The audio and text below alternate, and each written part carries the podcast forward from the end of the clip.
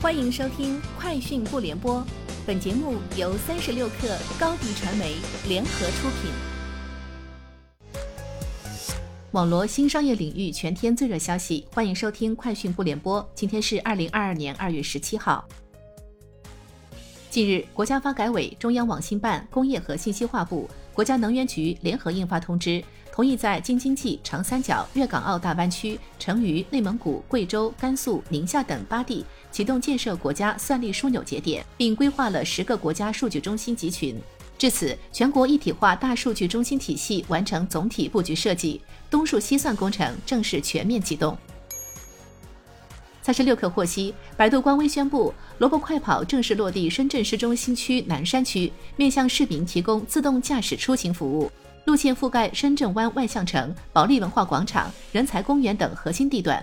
每天九点至十七点，所有深圳市民可在萝卜快跑 APP 上进行自动驾驶轿车服务。这标志着百度自动驾驶出行服务实现了对北上广深超一线城市的服务全覆盖。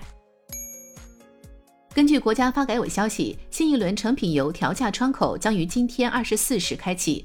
本次油价调整具体情况如下：国内汽柴油价格每吨分别提高两百一十元和两百元。全国平均来看，九十二号汽油、九十五号汽油和零号柴油每升分别上涨零点一六元、零点一七元和零点一七元。按一般家用汽车油箱五十升容量估测，加满一箱九十二号汽油将多花八元。俄罗斯因谷歌未能删除被禁内容而罚款谷歌三百五十万卢布，约四点六万美元。此前，谷歌已因同类问题遭到俄罗斯多次罚款，目前已累计超六千万卢布，约超八十万美元。除了星巴克、瑞幸和 Teams 咖啡也都在近期上调了部分产品价格。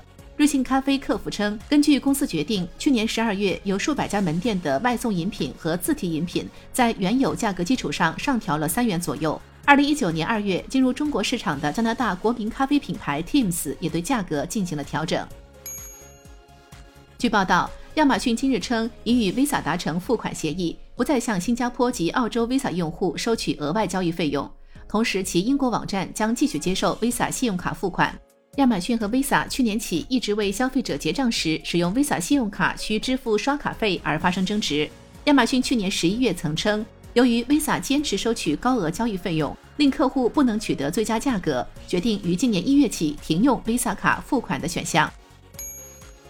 当地时间二月十六日，美国报纸和软件公司 Daily Journal 举行股东大会，公司董事会主席九十八岁的查理芒格出席。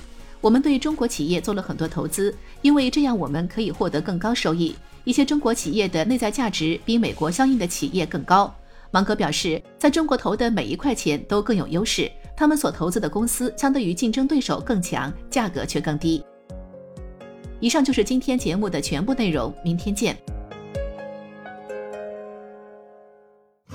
品牌蓝 V 想涨粉就找高迪传媒，微信搜索高迪传媒，开启链接吧。